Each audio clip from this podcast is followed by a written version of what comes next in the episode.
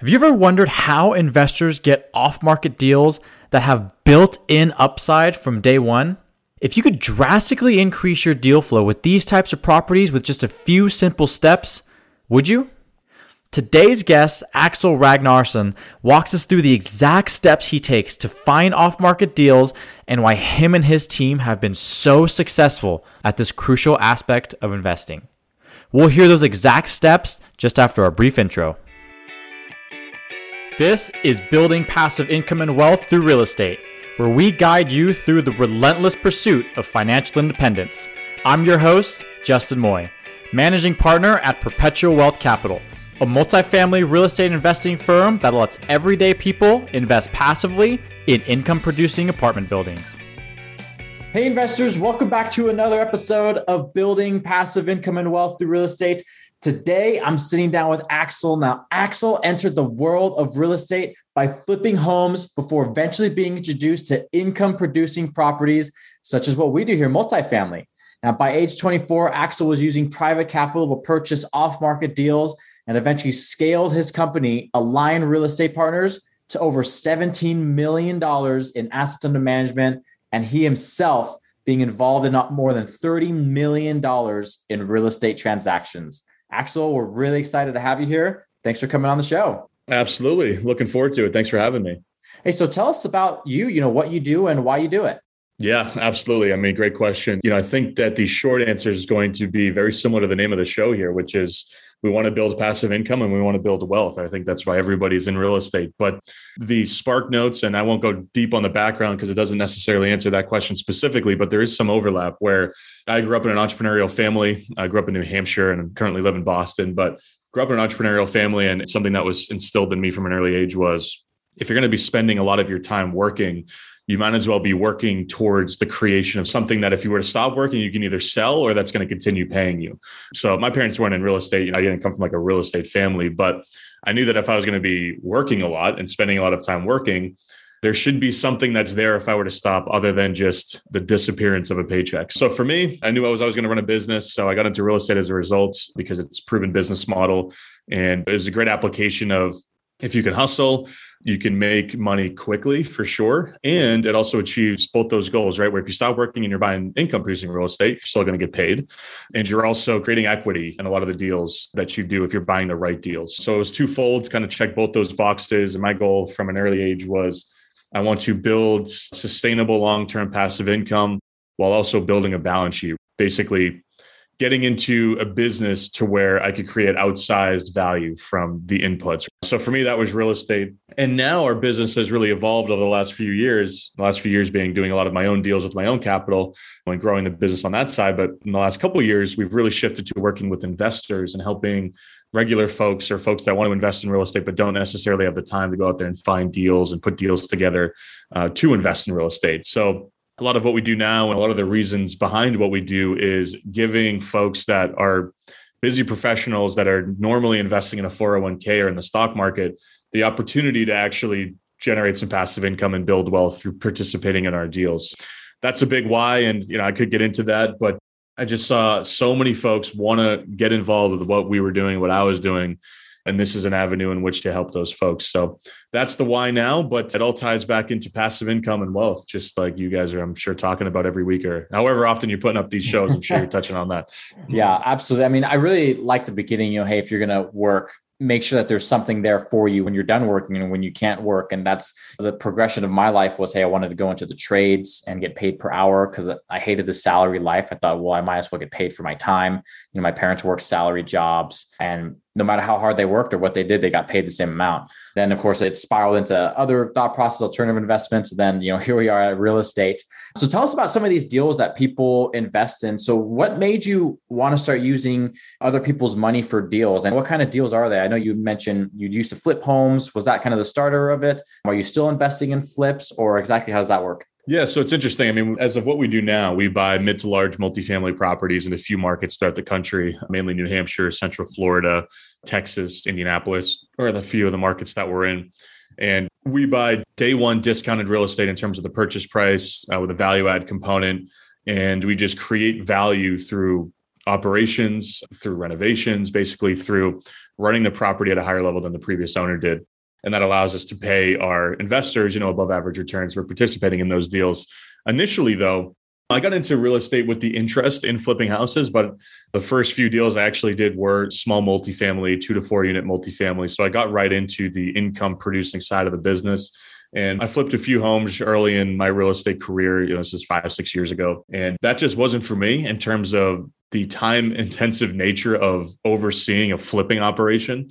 It didn't align with my skill set, right? It wasn't really what I enjoyed. So I did a few of those projects I got absolutely hosed on one, lost a ton of money on a flip. This is four years ago now, my own money.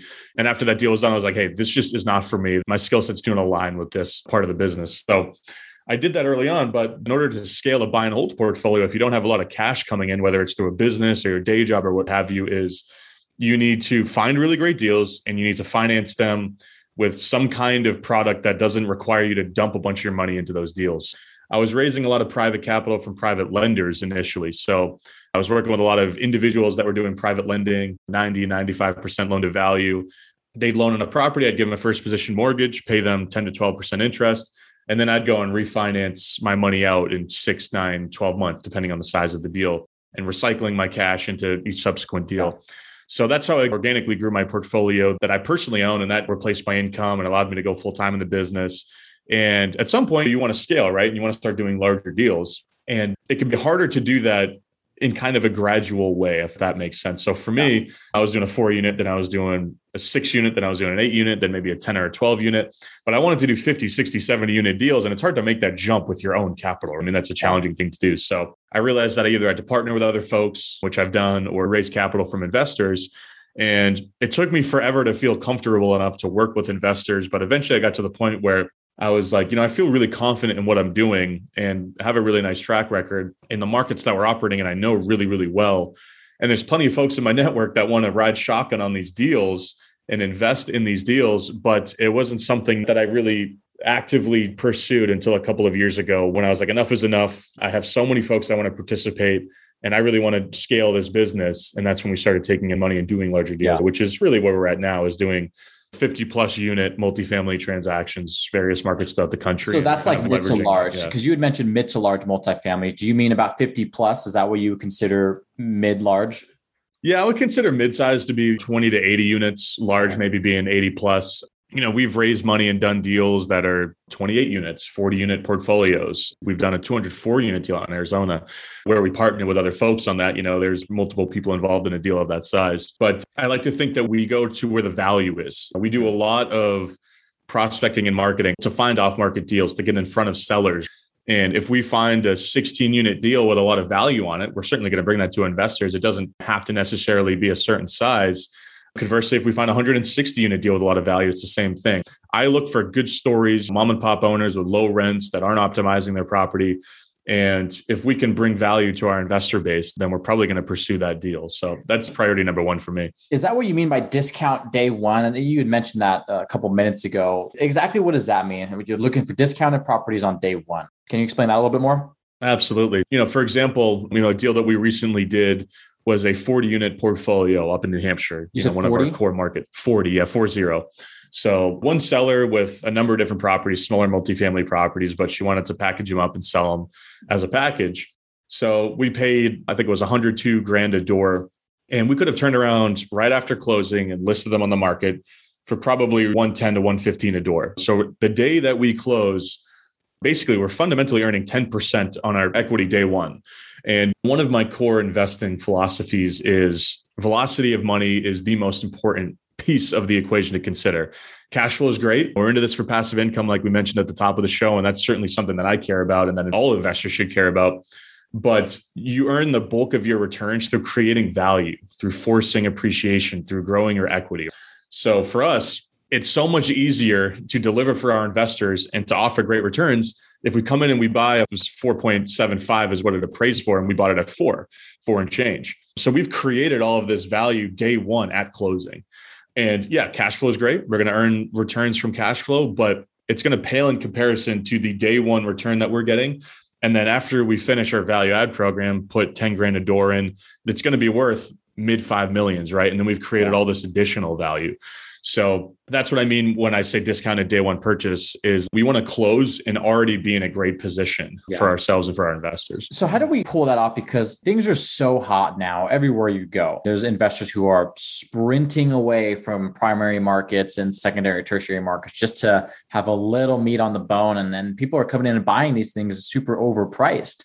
So how are you finding deals like that still? Are you purely off market? Or are these better to be found in those kind of smaller, like you had mentioned, 20, 40, 50 50 units. What's what's the strategy for finding great deals like that? Yeah, that's a great question, right? It's the million dollar question. Um, that's why I'm asking. so, exactly. So I'll kind of approach it from like a high level strategic perspective and then a tactical, like this is literally what we're doing to find these deals. But I'll start at the strategic level, which is kind of like what you mentioned just now. We typically look in secondary and tertiary markets, especially if we're going away from our local area, right? So I live in Boston a lot of the business we do is an hour north of Boston, up in Manchester, New Hampshire, which is about 110, 115,000 people. And it's a ton of mom and pop owners. Another market that we buy in is Lakeland, Florida, which is about 30 minutes outside of Tampa, 30 minutes outside of Orlando. Similar size, 100,000 people and change. A lot of mom and pop owners. So we select these markets that are relatively close to large markets. You know, parts of Manchester, you can get to Boston about 45 minutes if you live in Lakeland, you can get to Tampa, which is one of the hottest markets in the country, in 30 minutes. So we like to look in these markets that are a little bit outside the core kind of primary markets. And we want to market and we want to prospect to mom and pop owners. I think that people get hung up on the physical criteria quite a bit. You know, they're looking for this year built, this unit range, these types of units. And that's certainly important, right? You should define your physical criteria.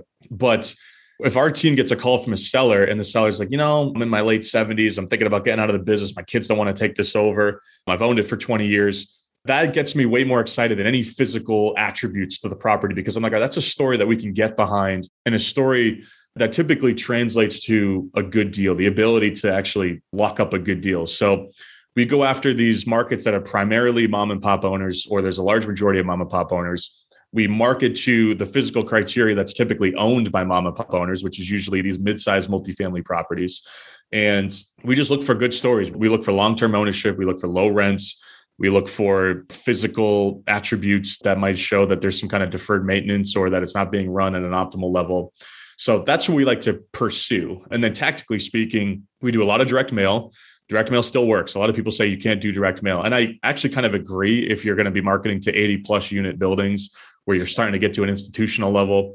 And even if you're marketing to 30, 40 plus unit buildings, if you're in a core market, direct mail still might not be a great strategy. But if you're looking in secondary, tertiary markets with a lot of mom and pop owners and a physical criteria that is typically owned by mom and pop owners, direct mail is going to get you some results. So we do a lot of direct mail. Basically, we have the same list. We mail that list, we cold call that list. We go out there and try and find email addresses for the owners of those LLCs and we email that list and then we're really, really active just in the markets that we buy in, both from a networking perspective, a content creation perspective. I'm on Instagram like, I don't know, a few times a month, just putting up a story saying, we want to buy deals. We're buying these deals in these markets. If you know of anyone that's selling, if you know any wholesalers that are doing business, any brokers that are doing business, connect us with those folks. So a lot of our deals end up coming through relationships, probably the majority of them, but we still find deals through these more manual methods like marketing and prospecting. So I think you need to place an emphasis, you know, if you're an investor trying to do these great deals, you need to get yourself in front of these mom and pop owners in any possible way that you can and understand that it's harder now to do that than ever, right? I mean, it's not easy to do that now. We had much more success in all of these campaigns 12 months ago, 24 months ago, but they still work. I mean, we're still having conversations with owners because we place a really deep, consistent emphasis on getting in front of them through these different methods. So, a bit of a long winded answer, I guess, but that's kind of the high level of how we find these deals because I get this question all the time. And it's like, dude, we're hustling like 30, 40 hours a week, man hours we're spending on finding deals. I mean, we have a full time acquisitions guy now, and before it was just me, but it doesn't happen by accident. Like, it's a lot of work to find them, but it's one of the most profitable things that you can develop your skills in that you can get good at. Yeah. You're cold calling this list as well. And I have a long history of cold calling. I have a really extensive sales background. But maybe some of those listeners, what do you say? Yeah, no, that's a good question. I hate cold calling. I did it for a while. As soon as I could get that off my plate, I did. We had some interns that came into organization that took a basically a bulk of that off of my plate. Now our acquisitions guy handles a lot of it. But really, I think at a high level, your mindset has to be you're not calling for a deal, you're calling to build a relationship. Mm-hmm. So that's step one. You can't call with a transactional mindset of like, I want to talk to this guy about buying his property. I want to get the information, make him an offer. Like if you're looking for multifamily deals, right? Especially once you start getting a little bit larger, you start getting to that 20 plus unit size, you're not going to call someone and do a deal over the phone. That's just not going to happen. That might happen with Aunt Sally, who just inherited her cousin's single family, three bedroom, two bath house. Like she might sell over the phone because she's got motivation, but it's not going to happen with multifamily. So I call with the main goal of just introducing myself and networking. So I would say, if I were to call you, Justin, I'd say, Hey, Justin, you know, I got your information off of wherever I got your information from. My name's Axel Ragnarsson. I'm a local investor in the Lakeland, Florida area. I know I'm calling you out of the blue, and I know that you probably are busy and you don't have time to chat right now, which is totally fine. But I just wanted to connect with another owner in the marketplace. And I see that you own property throughout Lakeland. We own property throughout Lakeland. And I'd love to learn a little bit more about your business. You know, maybe grab coffee if you're around and just learn more about what you're doing, whether you're in the market to buy or to sell. And yeah, just hope to stay in touch, right? Some variation of that versus, hey, Justin, I'm a local investor in the Lakeland area. I saw you on the property at 123 Main Street. I'd love to make you an offer on it. The first one diffuses that conversation significantly more than the second one, which is like, all right, I'm not going to sell this. I don't even know this guy. Like, why would I sell yeah. it to him? So you start with the first strategy. And then as you build a relationship, you say, hey, by the way, I'd love to make you an offer on any properties you have but at least you've earned the right to ask that after you've chatted a couple of times. And it's still cold calling, right? Most people are still going to hang up on you, but at least you might be able to build a relationship with a few more owners. And the owners that are open to building a relationship with somebody like that is typically the old school guy or gal mm-hmm. who's owned this property for a while that does business in an old fashioned way. They want to meet another investor on the phone. And typically, the people that are open to that are going to naturally be the more prone folks that would sell off market, anyways versus if you cold call the guy that's in his early 30s and hates talking to people over the phone and doesn't like doing business that way, they're probably just going to hang up on you. Like I get these calls and I'm so wired to just hang up, hang up, hang up. I'm so used to getting spam, all that stuff that I'm like the worst person to cold call.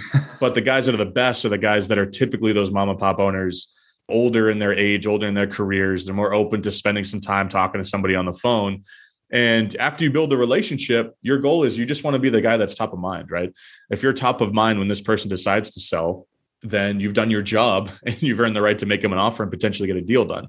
The vast majority of the deals that we do direct to seller, I'd be willing to say, and we have some data on this, but I don't have it off the top of my head. 80% plus come like six plus months after we've established a relationship with the seller on that first contact, whether it's they get the first mailer or we chat with them over the phone once or we start exchanging emails it's very rarely you hit people at the perfect time, but you need to hit them. You have to develop some kind of system to stay in touch with them every couple of months. And then you're going to be the guy that's top of mind or the girl that's top of mind when they look to sell. Yeah. I realize because that's kind of what the, in my opinion, misconception with cold calling is supposed to be is, well, I'm just calling a thousand people a week. Somebody will just be in the right mind to sell. And it's just a purely numbers game. And it could happen, but it's really unlikely. But the best way to be there at the quote unquote right time is to always be there, always be top of mind, always be following up or sending letters or mailers or phone calls, whatever the case may be, and really hitting that. So, yeah, I really like what you're saying. Definitely how you go about cold calling because not many people do it. And, and my experience with cold calling was exactly the same. All the people I had great relationships with and conversations with were all a little bit older and they actually respected the hustle and they said oh most of the time they also had a hardcore sales job in the past and so there was a little sympathy there as well but really grinding it out and people don't do that.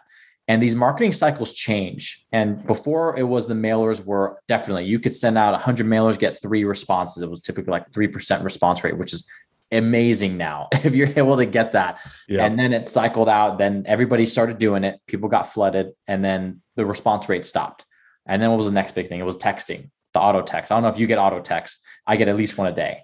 All the time. Luckily, yep. I'm starting to sell a lot of my smaller multifamily, which is usually those auto texters are one to four units, yep. right? Mm-hmm. But yeah, I still get them for sure. All the time. And then that's getting really congested. So, one thing that I've heard somebody else say, and I don't know if you've seen this yourself, but it's whatever you're getting as an owner, don't do that thing.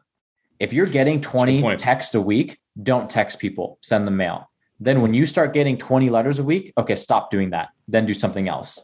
And so that's another really good strategy too, that when your competition zigs, you want to zag. and really be the one that stands out. That's really fantastic. I mean, you're chasing those tertiary markets and outside of those bigger markets, have you seen returns change a bit that really made you want to move markets, or was there other motives for changing, kind of going, I guess, outside of those large markets that you were talking about? That's a really good question. And I'm going to answer, but I want to quickly touch on something you mentioned because I think it's critical. Previously, what you mentioned, figuring out what your competitive advantage is from a marketing perspective is so critical. Like, I keep all the mail I get and I look at all the mail and I say, what would have actually made me call this person? Oftentimes, it's a picture, right? I want to know who's sending me the mail. It's some kind of messaging that's not just, hey, I want to buy a property. If there's messaging in there, focus on building a relationship, I'd probably reach out. When I get cold called, I typically respond well to the people that do a little bit of research on me and all that stuff. So I just want to touch on that. I say, you know, if you're going to do a lot of direct to seller marketing, you need to figure out what everybody else is doing and differentiate yourself. So that's a great point. As for what made me want to change markets, so really the motivation was I wanted to do a higher volume of deals and I wanted to do larger deals. Mm-hmm. So it wasn't necessarily returns specifically. The market that I did a lot of business in was Manchester, New Hampshire, and we did deals throughout New Hampshire, but mainly it was in the city called Manchester. And literally, I think that over 90% of the multifamily properties, like just the housing inventory that's multifamily in Manchester, is two to six units. So there's just tangibly not that many 10 plus unit multifamily properties. You know, if I pulled a list of all the 10 to 100 unit complexes that hadn't been sold in the last few years, it was like 125 line items, right? So there's only so much marketing you can do to the same people. So I wanted to do a higher volume of deals, which I couldn't achieve just focusing in New Hampshire, even as a state. So I had to go look in another market, right? And I chose Lakeland, Florida and Central Florida as that market because it was very similar to Manchester. It was that tertiary style market. There was a lot of mom and pop owners, similar to what we've already kind of talked about. So for me, I was like, if I want to do all this direct to seller, I want to pick a couple markets to do it in. And I also wanted to do larger deals. And that ties into, I guess, what I've already mentioned, where if you want to do some kind of regular volume of 20 plus unit deals, you probably got to pick a few markets to do direct to seller marketing. And if you want to go direct to seller, and even if you want to work with brokers and direct to seller is not for you, you're fine working with brokers and being a little bit more selective about the deals you do that have more eyeballs on them. You still probably got to pick a few if you want to do six, seven, eight deals a year, which is my goal that we're, you know, on the larger side. So it wasn't necessarily returns. And I actually still do a lot of smaller deals with my own capital up in New Hampshire, just because we have a good competitive advantage up there. I have a lot of relationships up there. If somebody brings me a four unit deal, even though that's way smaller than what I want to do nowadays, I'll still do it up there because I know that I can operate it well. And there's a whole slew of reasons. So really the main objective was higher volume, bigger deals, got to go into a few different cities to accomplish that. And I love what you said is using data to really decide a lot of those things. Hey, I'm capped out at this market at the size that I'm looking for. You just cannot stay there. If you stay there, you will never survive and at least hit the goals that you want to hit. So really being able to use that market data and pick different markets and then, you know, at the same time, you can't specialize everywhere but you can have a broad enough net. So tell us a little bit more too about the podcast you have going on. I'm a big fan of yours. I'd love to just hear a little bit more about that. What's on the horizon for the show? And you have a couple of other things, meetups from it and things like that. Tell us a little bit more about that. Yeah, absolutely. So I host the Multifamily Wealth podcast. The name comes from my Instagram handle. It's at Multifamily Wealth. You know, I'm really, really active on Instagram as well. But my elevator pitch for the podcast is we're all tactics, we're all strategies. We're not high level fluff that you hear everywhere else where it's, you know, why multifamily, you know, uh, passive income. Like typically the listeners of my podcast are people that are in the business and they really want to operate at a higher level. So we get pretty tactical. We get some really good guests on there to talk about all different components of multifamily. And then actually, right when we finish recording here, we're going to be launching the first virtual event for the multifamily wealth meetup. So if you go on meetup.com and look up multifamily wealth meetup, you'll find our meetup. It's going to be the first Wednesday of every month for about an hour and a half. You know, we're bringing in rock star speakers to chat, answer some Q&A and networking opportunities in there as well. So those are the two things that kind of fall under the multifamily wealth umbrella. And yeah, hoping to continue growing both of them. That's the yeah. goal with these things, right? Hopefully they keep growing. Yeah, it's a great show. And we'll put a link into the show notes as well for listeners to go check that out. Other than that, the podcast is fantastic. The meetups are great. How else can people get a hold of you and who should reach out? Absolutely. So I'd love to connect with folks that are doing deals in the markets I mentioned. New Hampshire. I mean, if you're in Boston, I'd love to meet up with you. But New Hampshire, Indianapolis, Central Florida, Texas, those are our big ones.